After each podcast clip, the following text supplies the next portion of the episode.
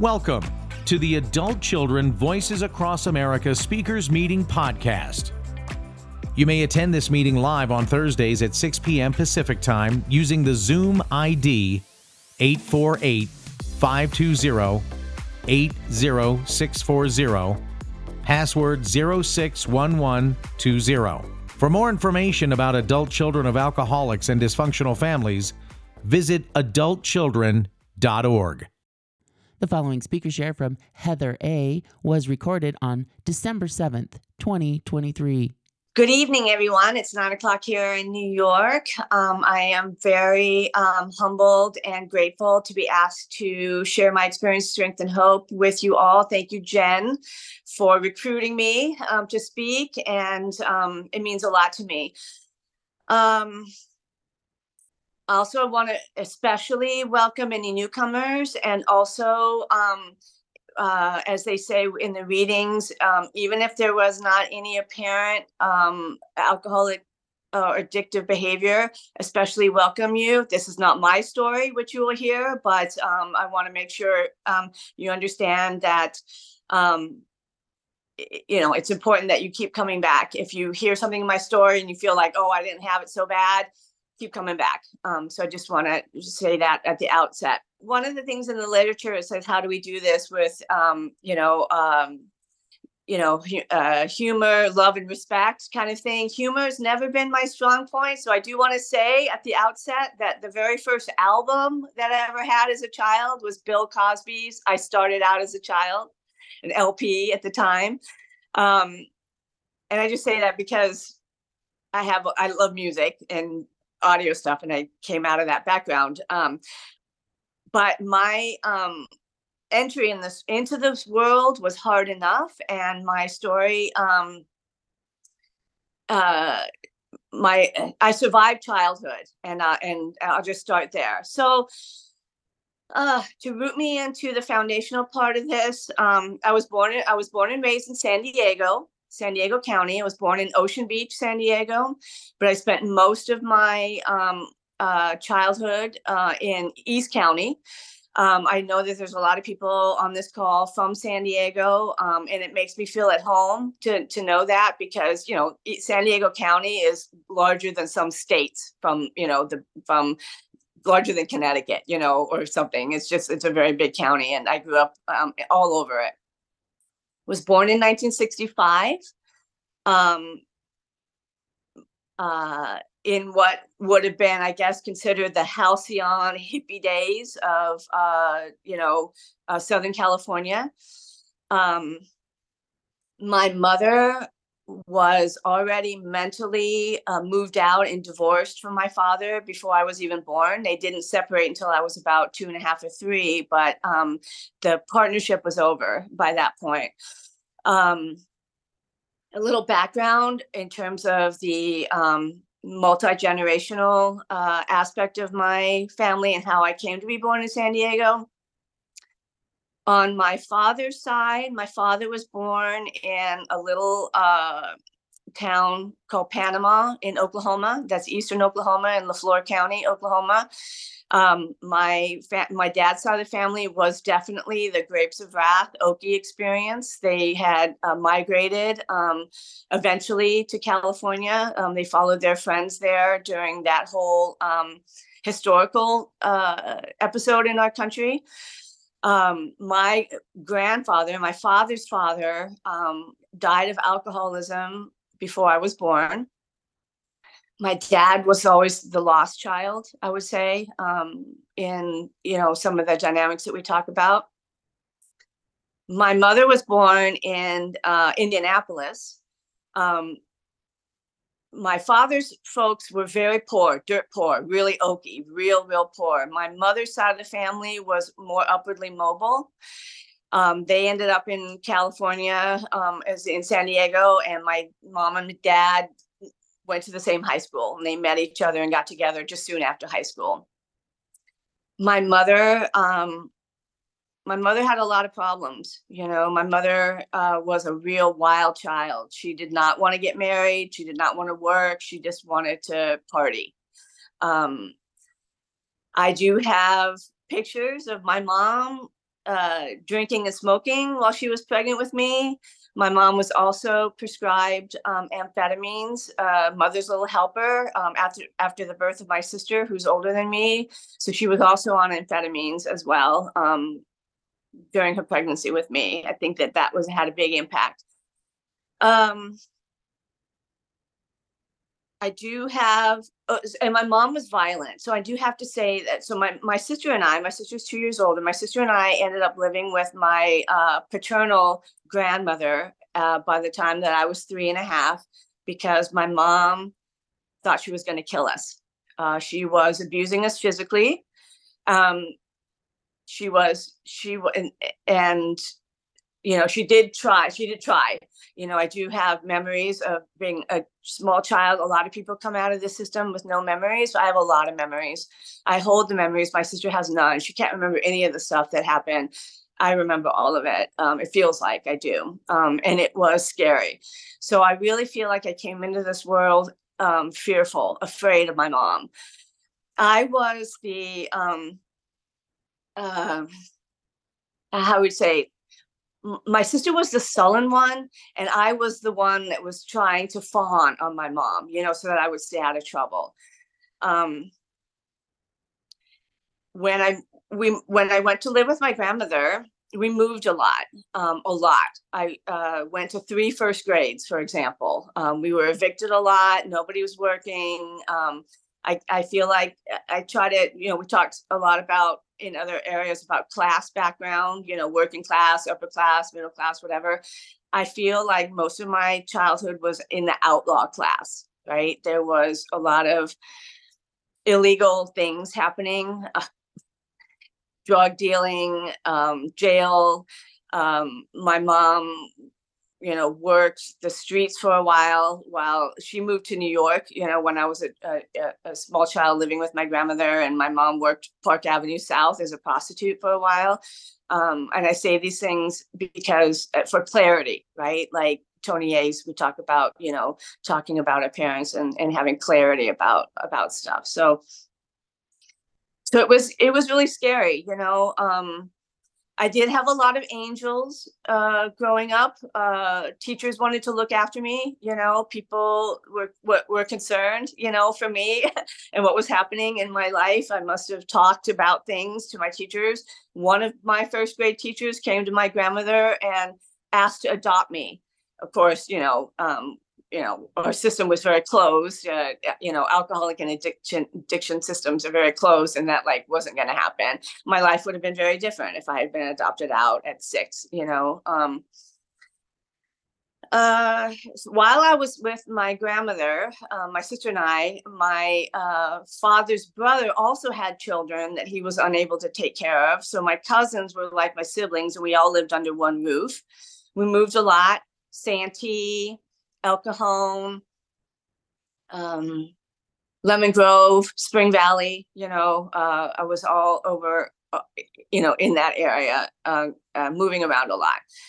Um, let's see, uh, when I was nine, my sister was older. My grandmother, my my my mother, and my father had, had both re, were just reorganizing their lives, getting remarried. Um, and my grandmother said to you know everybody, look, you guys, you got to come, you got to get your kids now, right? Like I've been with my grandmother since I was three and a half. I'm now nine. Um, so my grandmother was like, okay, you guys got to you know figure out what you want to do. Uh, my my dad remarried and was living in Sylmar um, in San Bernardino County, LA, up against San. You know, and I went up there. We went up there for a few weekends. We, I guess they were like kicking the tires to see if they wanted us. And eventually, my dad was like, "No, we're gonna start our own family." So we went to my mom. My mom had recently remarried to a man much younger than her, a Vietnam vet who had done three tours in Vietnam and came back um, addicted to heroin. He was 23 at the time, so I'm nine. He seemed like an adult to me at the time, but you know, looking back on it, that's young. Um, and my mom was uh, in her early 30s, you know, at this time. And they had made a commitment to try to have a family. And so for a little while they were sober, um, and clean and sober. Um, but that didn't last that long. By the time at the end of my sixth grade year, seventh grade year, um, they were both back into their addictions but there was addictions all over like my dad was a, a, a, pot addict you know my dad i never knew my dad sober you know ever he he was always high he smoked silos of pot like you know it was all my fourth grade was like purple haze you know it was like pot smoke everywhere you know a lot of secondhand i mean and they were very free thing both very creative people but very very into their addiction. Um you know when you do your kid stuff in school it's like what are your philosophies of your family? I asked my mom my mom said i'm a hedonist. My dad said i'm an existentialist right so those are their philosophies of living you know from their own admission. And a lot of the stuff that i'm uh, telling you tonight is from my from their own viewpoint you know the, these are their philosophies. I, i'm not making it up you know i'm just like reflecting back to you what you know what i saw and what i experienced with my family. So my mom so about that time so we're talking like around the late 70s in east in east county san diego about that time methamphetamine started coming um, more onto the streets as a drug. Um, by the time I was in junior high and early high school, I felt like, you know, all everybody that all the parents of everybody that I knew were making it in their bathtub. Like everybody was doing meth. It was a real, real breaking bad situation. Like I lived through a lot of it. Drug dealing. Who was dealing? My mom was dealing drugs um my i you know i was in the band in high school and my mom was dealing drugs to the some of the band parents you know? It was just you know everywhere. I didn't know what normal was right? Like i didn't know um that there were no normal people made me nervous as a child because of what my background was like. Like you know, if I got invited over to a girlfriend's house and it was normal there, I felt really weird. I felt afraid because, you know, it was like you know pe- people were emotionally regulated you know in their house. Like it was it was weird to to be around normal people for me. So um moved again moved again. Um then when i was in high school just trying to you know get to the point where i uh, started recovery until I was you know 12 stepped into recovery.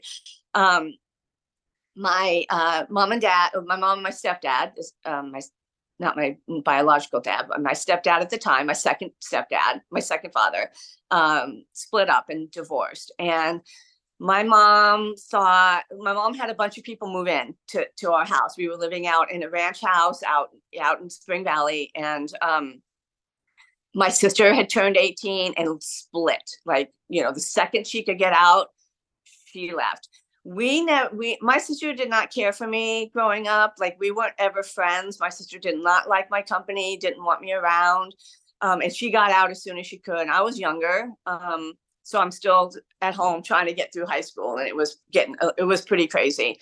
Um, my mom thought a really good business model would be, you know, sell drugs and then use the proceeds to pay the rent, but the proceeds got used, right? So it's not a good business model, and you know, for methamphetamine addicts. It was just, you know, so again, we were evicted and I was now homeless. And my mom had been introduced to the needle at this point. So she was now shooting methamphetamine. All right. So it really was going from bad to worse. Um, and I needed a place to live. So my house, my home fell apart. Like I was homeless, but I didn't ever run away. Like I was homeless at, you know, in, during high school. I had to beg my aunt who lived um, just on the other side of my high school district, you know, um, just a few, you know, she was in, I was in Lemon Grove at this time. And I begged her to let me come and live with her um, she didn't want to at first. Um, now I know why she was hesitant. Um, I moved in there and uh, to try to finish high school. Um, this is the beginning of my senior year. Uh, her husband, her uh, now ex-husband, um, uh, uh, sexually assaulted me uh, pretty quickly after I moved in. Um, I'm like 16 and a half, seven, 17, uh, just turned 17 at the time. Um, and then and then I left. Right, I dropped out of high. I just I flipped out. No one, you know, it. wa- I- I left. Um, I did have. I had been introduced to somebody, an adult whose phone number I had, who I called. Um, in the middle of the night when this happened, and uh, she called Child Protective Services, and they came out. They talked to my uncle. The family it became known in the family but nobody did anything, you know, and, and I left and I'm, you know, at this point I'm a teenager. So I moved in, I moved out to El Cajon. I dropped out of high school. I moved to El Cajon to a safe space. Then one of them, Thirty minutes left. okay, thank you very much. So I'm gonna just say at that point, someone suggested Alateen to me. So I started going to Alateen because my uncle was an out, my ex-uncle um was an alcoholic and they said, oh, he did this because he was drunk, right? He didn't do it because he, he was drunk. He did it. And I hope that this isn't offending to anybody, but he is actually uh, like Donald Trump, okay? Um, a pedophile, you know, a serial rapist, it was came to our family story, all the different kinds of things that he had done, you know, after that. So anyway, it was suggested to me that I try Alateen. When I'm 17, I start going to Alateen meetings, and it wasn't for me. Okay, at the time, um, there were kids there whose dads were falling asleep drunk on the couch at night and not present in that way, and that wasn't what my experience was and I did not feel at home there. So I began kind of a bit of a rootless experience. When I when so when I right before uh, the ranch fell apart, my mom had a bunch of people move in. One of those people was a woman who I fell in love with. I happen to be a lesbian. It's just part of my part of my background, my story. Like I have blue eyes, but um, anyway, I fell I fell for this woman who who was an addict. So at this point, I'm you know, I had been invited to come and live and finish high school. I did manage to graduate from high school, um, and then uh, tried to just you know survives jobs. And i went into um, the dry cleaning field. I got a job at a basically a sweatshop. Okay, dry cleaning, ninety nine cent sweatshop. You know, definitely would not pass OSHA. Um, a lot of chemical exposure. You know, whatever. Um, and I stayed there for a while, thinking that my my self esteem was so low that I didn't feel anybody would want me anywhere else. You know, I just went into you know, um, whatever, whoever would take me, you know, kind of whoever would take me. Um, they, they gave me a job and I worked hard and, you know, for low pay and, you know, all of that. Um, during this time, I met a, during this time, I met a woman who used to come and buy her drugs from, um, the woman that lived next door to me, a woman named Paula. Um, fast forward a couple years, um, moving around, moving around here and there, whatever.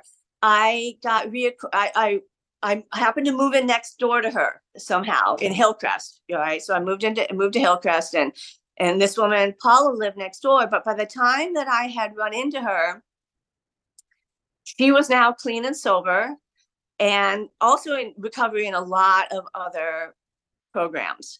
She was in everything. Uh, she was in AA. She was in uh, NA. She was in Sex and Love Addict. She was in Al-Anon. She was in ACOA. Well, I started dating her, and she said that she and she was nervous at first because she had met me, you know, when she was still out using, and so she was nervous at first. But you know, we hit it off, and we started dating. And she introduced me, and she 12 sent me, you know, into the program. Um, one of the first uh, things that I remember is that she's her telling me about the program, and Melody Beattie's "Codependent No More" had just come out. So I bought her. This was in October, so I started dating her sometime. I started going to meetings in in in October of 1987. Okay. Um, at that time in San Diego County, there was a, there still is a very vibrant gay and lesbian, now LGBT um, recovery program and we had our own um, Club, the Live and Let, Live and Let Live Alano Club. For any of you might uh, be familiar with that and know uh, what that was. It was we had a really big building and now it's in a smaller place. Um, and she was going to meetings and she introduced me to ACA. Um, and so I bought her this book because you know wanting to please her, right? I'm untreated at this point. I bought her this book and she just kind of like smiled, kind of laughed a little bit, and like kind of patted me on the head, not really, but a little bit. And She's like, Here, honey, you read this, right? Like, thanks for buying me this. Why don't you read this? Right. So that was kind of um my introduction to the program. And then we started going to meetings in October of 87. Um, and I also started Al Anon very closely on the heels of, of that. So I went to ACA. I consider ACA my primary program and followed closely by Al Anon. I see Al Anon, it helps me deal with my relationships with other people. Um, ACA definitely helps me deal with my relationship with myself.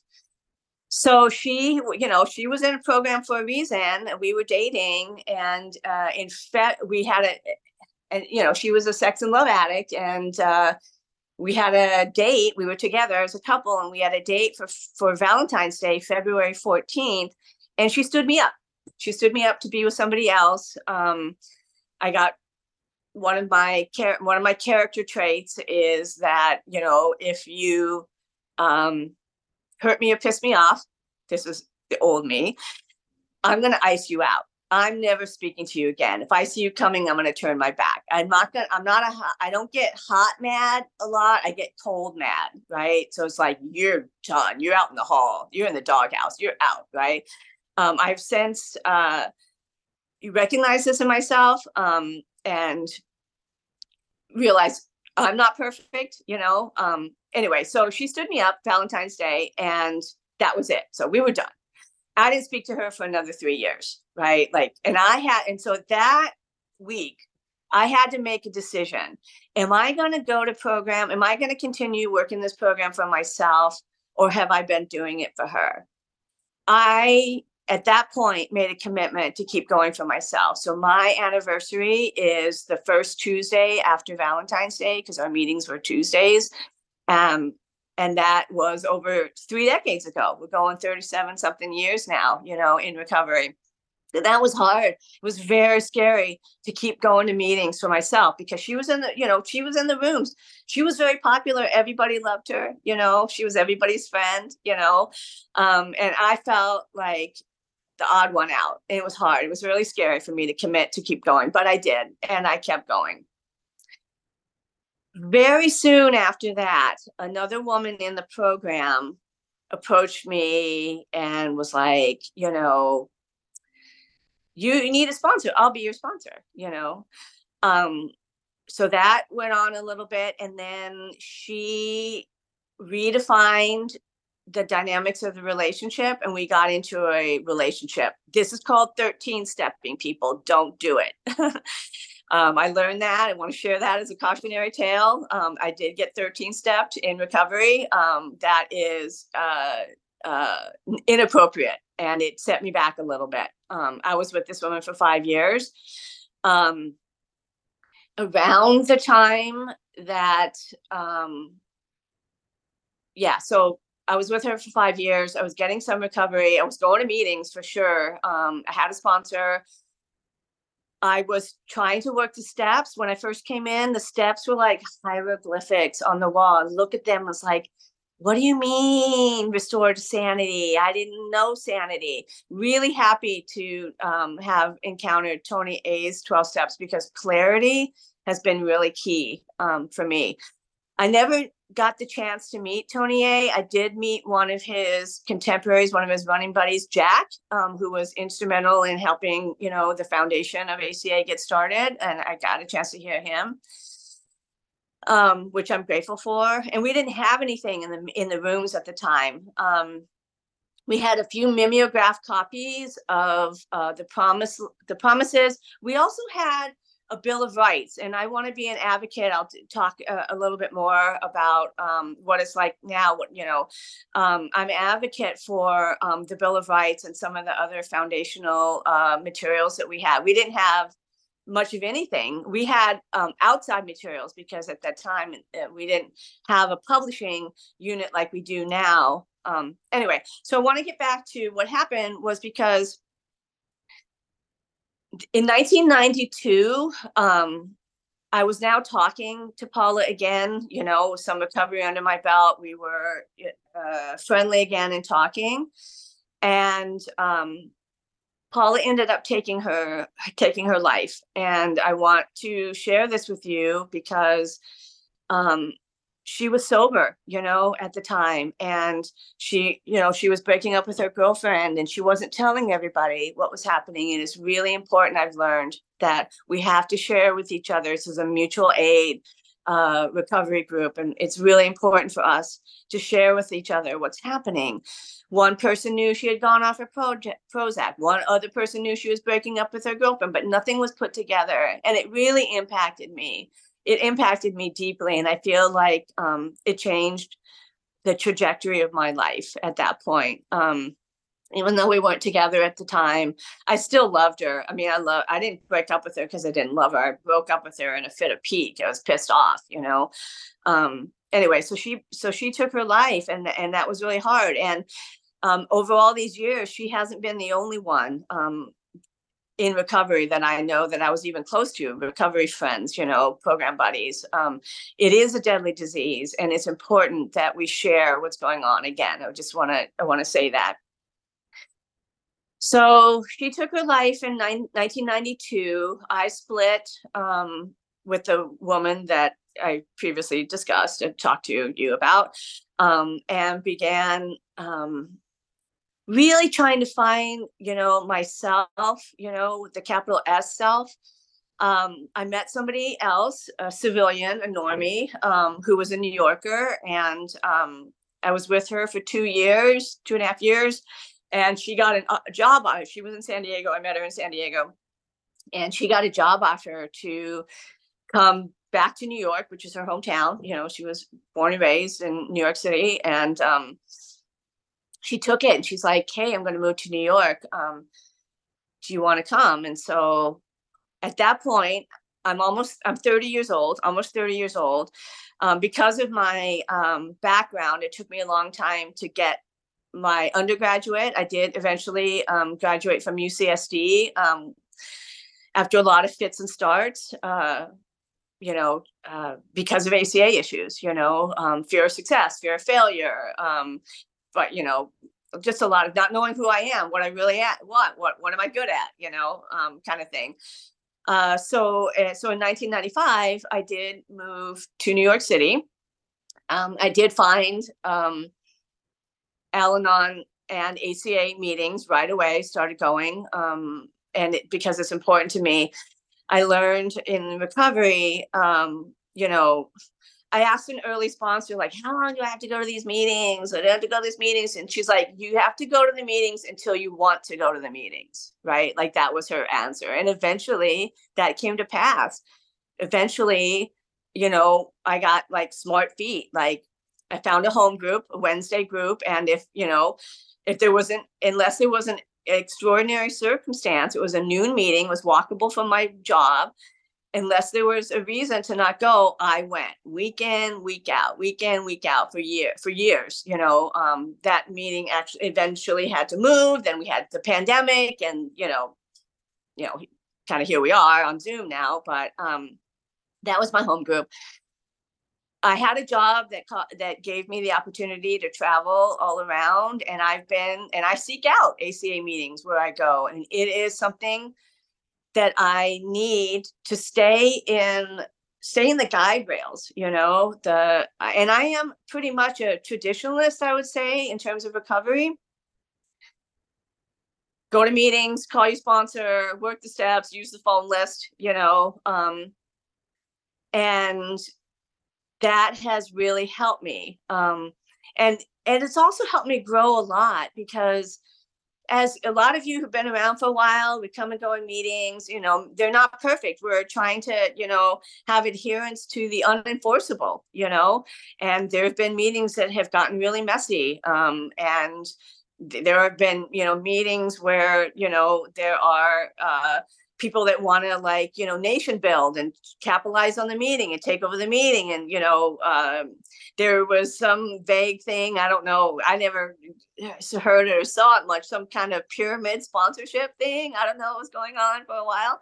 Um, you know the the whatever was, you know things go on in meetings and luckily we have the traditions that protect the meeting from the rest of us you know um, which is good which is great um, and uh, and I and that keeps me coming back. You know, uh, I heard early on, you know, take what you want and leave the rest. Um, I also hear a lot, you know, um, there's no one way to do it. I agree with that, but it is important to do it. That is my philosophy. It is a 12 step program.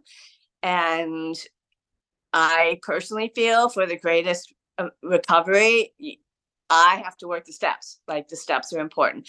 And also sponsoring people. After I've worked the steps, then I felt like, and it took a while to get through all of them because I really didn't understand, especially a lot of the amends stuff, you know. Um, but Tony A's vision of it has really helped me, especially with most of the amends have had to be towards myself for making the decisions that put me in harm's way. That was really, you know, important for me to recognize. Um, also, I don't have to make amends for my feelings. I don't have to like everybody. I learned that in recovery. I don't have to make amends for the fact that I have a negative view of my uh, of my parents, you know.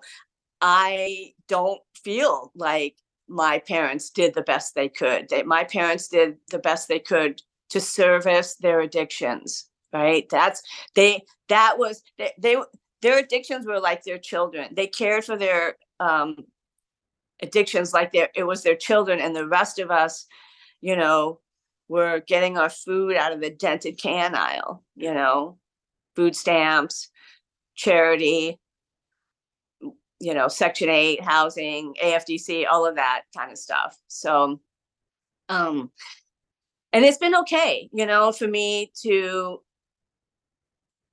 be in acceptance about this, you know, clarity and acceptance. Um, I do not have, I don't feel like it is required for me personally to forgive my parents.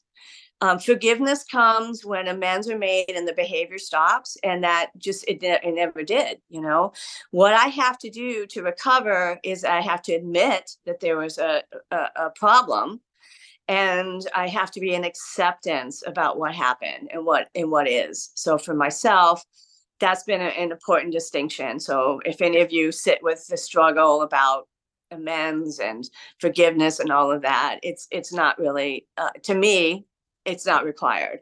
I do need thank you thank you. I do need to stay out of um, resentment and bitterness.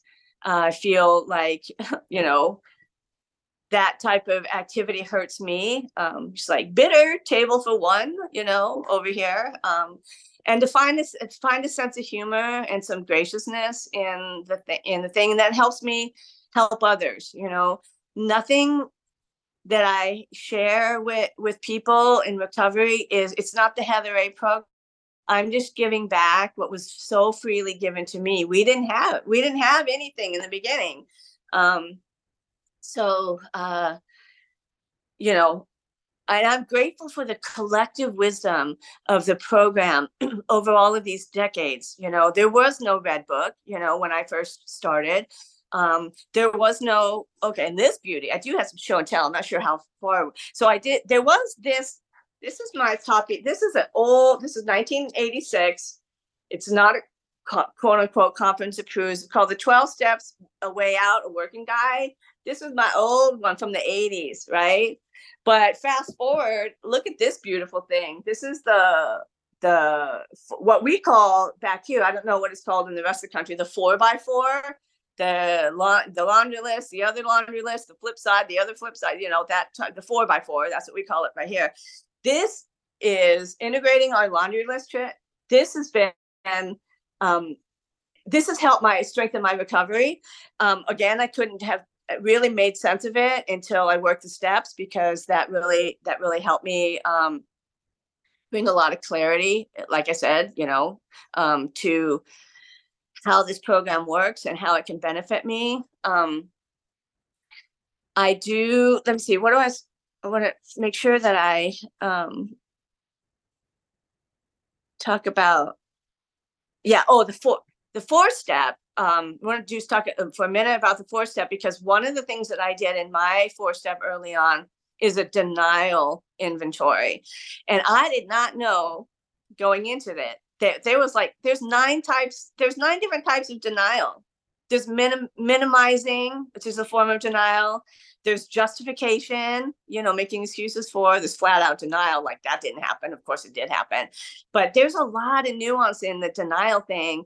And the reason i say that is because i have and i still have a tendency to like wear the rose colored glasses to be a little pollyanna and i can rush into things i can paint you know uh red red lights green right? Red flags green. I cannot see like what is actually in front of me. Um i could be like hey let's do this. It's to be great. And then i didn't really take into consideration a lot of stuff. I will you know still operate kind of out out of that a little bit and not and and it end up injuring myself harming myself not choosing myself right? So i want to make sure that um that i share that i still i still do struggle with that. The other thing too that i'm still working on is um fear. You know uh, in the early papers tony a talked about how they originally was going to be that we're addicted to fear and then they changed it to, to the language because they- they thought that would be too negative and nobody would come back so they changed it to like we're, we we become addicted to excitement. Um possibly and probably not just from my um violent uh you know experiences growing up um but also because you know my mom was doing drugs when she was pregnant with me. I am wired for fear. It's something that i pray for i pray to be released from um, Tony A's 12 steps helped me realize that my higher power does not want me to live in fear. My higher power does not want me to have a baseline of low level anxiety like every single day. So I work on releasing fear, I work on feeling safe. Um, I do have, you know, uh, financial insecurity. Um, I do have housing insecurity. Uh, you know, based on, you know, uh, my challenges from my childhood and that I still work on. Um, it's not real today. Um, you know, luckily, where other people have not made it, I have had some amount of resilience. Um, maybe it's, you know, I come by it naturally. Maybe I've learned it in the rooms. Um, again, like program meetings are my constant companion you know it's they're with me always. I will you know uh, repeat to myself some bill of rights you know if i'm in a situation in my head like i have the right to say no. I have the right to change my mind. I have the right to be irrational in making decisions right? That's that th- these things help me. So i will use all these tools you know all the time still right early on i learned i heard someone say and i like to say this like if your parents are zebras you're going to have stripes. And i have the stripes you know?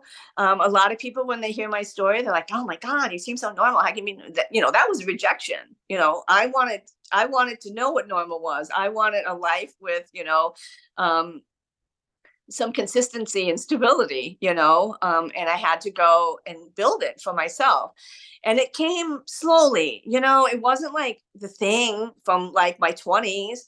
It was going to program meetings over and over again and realize and hearing people go through stuff that I've gone through, the challenges that I've gone through.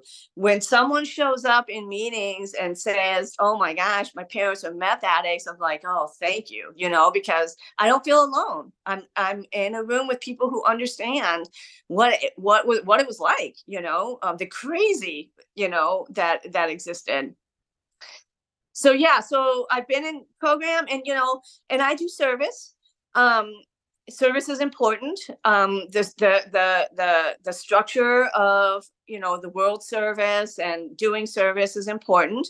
Um, I, you know, from time to time, uh, things come up in the rooms that, you know, I don't necessarily agree with. Um, I, and, but I do try to be at least a minority voice, you know, in that. Um, there's a current thing that's been going around about, you know, the literature policy. Should we have conference approved literature only or not? I like to go back to like a really, really old copy of the literature and realize that when we came in, when we, you know, when I was coming in, the, the program wasn't that old. We had only what was going on in the outside. We didn't have it, and it helped us. Some people like John Bradshaw. I particularly liked Leo Buscaglia. Um, I was given uh, Drama of the Gifted Child by Alice Miller as a, you know, um, and she changed the name too of that book. The original name of that book was Prisoners of Childhood, and they probably changed it to the Drama of the Gifted Child, just like, you know, they changed it from, you know, we become addicted to fear. to change it to excitement so people keep coming back, you know. Um, we all, I also have this daily affirmation book for adult children. This is the Rokelle Lerner book. Um, some of you may have seen that. We do now have our own, uh, we have another reader, but this one is so loving and so gentle. I just want to put in a plug for that, I guess. Um, I'm also not a proponent of what is now called so called the so-called you know ACA serenity prayer. I think it is limiting. It's my opinion. I'm a minority vote. It goes around. That appears in the red book in the chapter at work yeah, we're powerless at work. That's a transactional relationship. And the only thing we can do at work is to, you know, what it says, you know, in that particular version of the Serenity Prayer. But uh, it's more than just people. It's I'm people, places, and things. Th- Thank you. I am going to, yeah, so people, places, and things. I think it, you know, to I, I like the words mean things, you know, the wordings mean things the exact meaning of the words mean things. Like in the promises it says we're going to enjoy feeling stable and financially secure. Wow. I really am still waiting to enjoy feeling that. I am much more stable and financially secure than i ever was but i haven't yet got to the enjoying part of it and i'm working on that right? So um I didn't know if I was going to get, I have, was feeling very nervous about this, but I have now come pretty much to the end of my time. I hope that, um, you know, what I've shared with you, um, you know, has found some traction with anybody. Um, and, you know, that's why I do it. Uh, that's why I said yes, because I don't like being the center of attention. I have terrible stage fright, anxiety. I write poetry and have been invited to speak, but I can't remember my own poems because I have this disassociation thing because of the violence. So it can it can be a challenge. It was not safe in my home to be seen. So um, you know, uh, so it's a challenge to to do this. But um, you're my people. You're my people, and um, I'm just so grateful to have had this opportunity. And um, I'm going to leave it there and um, keep coming back people. Your stories mean a lot to me. Um, it helps me keep coming. Thanks.